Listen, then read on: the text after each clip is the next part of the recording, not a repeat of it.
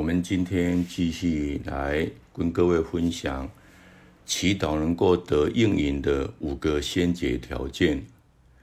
第一个是要跟天主建立一份诚实的关系；第二个是要对人怀着宽恕的态度。今天我们讲第三个，你一定要愿意与别人分享成果。祈祷要得到应允，你一定愿意与别人分享成果，这是天主的原则。我们都知道，种瓜得瓜，种豆得豆。先给予，你便会得到你所需要的。这也是天主期望我们慷慨付出的原则。你越是给予，天主越会给你。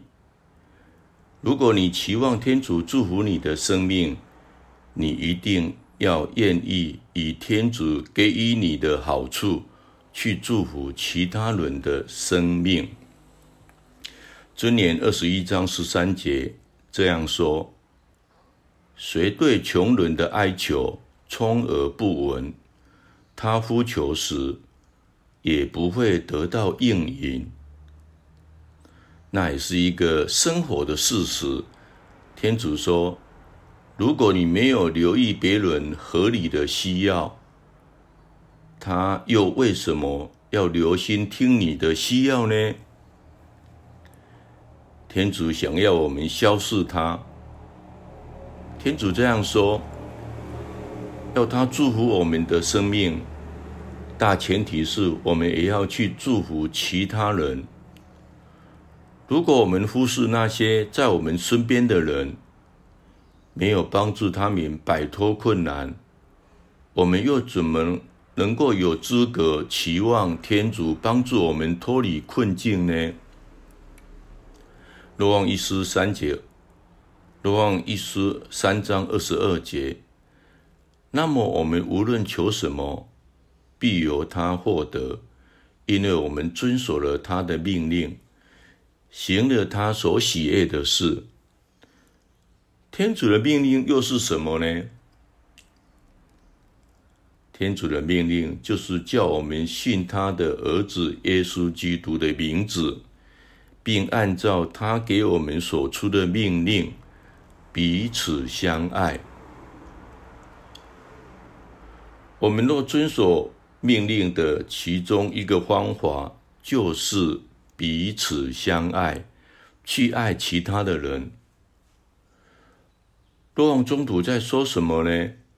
他紧接着又说：“谁若有今世的财物，看见自己自己的弟兄有急难，却对他关闭自己怜悯的心肠，天主的爱怎能存在他内呢？”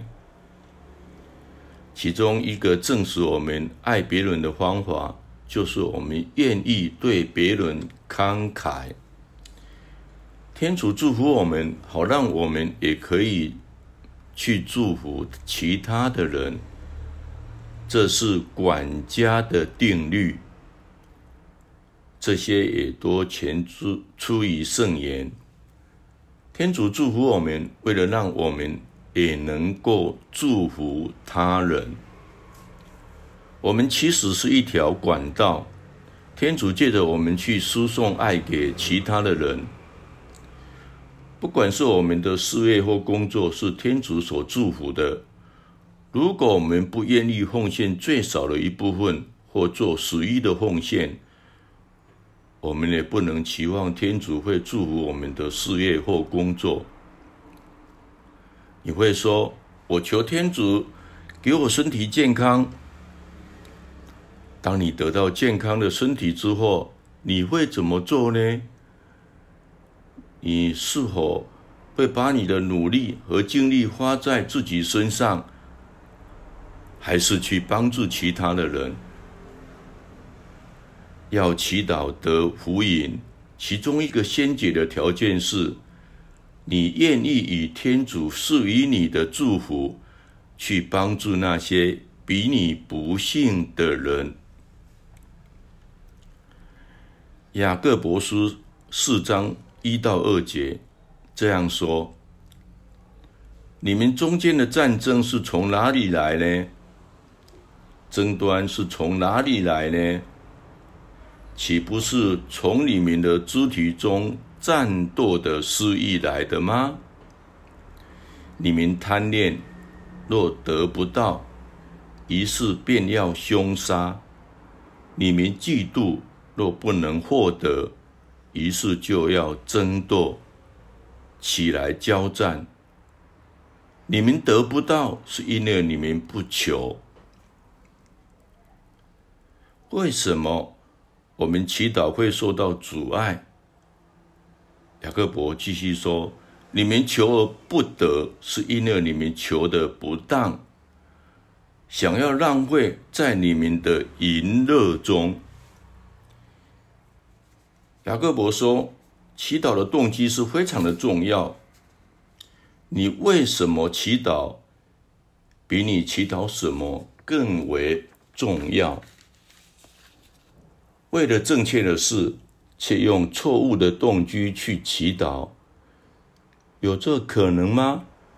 肯定是不可能的。”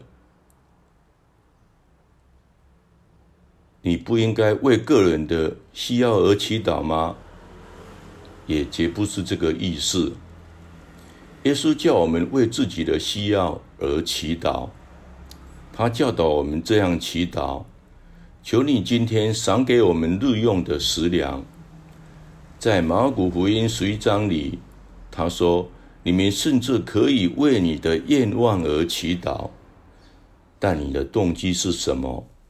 你是否愿意与其他人分享天主赐给你的祝福，或只是全部给你自己呢？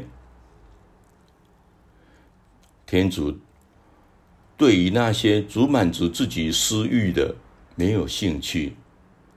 祈祷得福音的先决条件是：第一个，你要跟天主建立一份诚实的关系；第二是。对人要怀着宽恕的态度。第三是愿意与别人分享天主给你的祝福。有一位亿万的富翁，他把自己的收入九十七趴奉献出去，而自己只靠三趴的收入生活。可是他的生活水准，却可能比我们任何在座的一位都还要高，为什么呢？怎么会这样呢？是什么造成这个差别呢？他怎样可以做到呢？他说，当他还是一个年轻人时，他开始把天主的祝福给他的金钱物质奉献出去。他发现，他所付出的。不可能超越天主的付出或给予，他越是给予，天主越给他。他继续增加他的十一奉献到二十八、三十八，现在甚至超过九十趴。他仍然是一位亿万富翁。所以，我们中国人的老子也说：“既以。”为人己亦有，既以与人己亦多。如果你想要得到天主的祝福，你一定要愿意成为祝福他人的管道。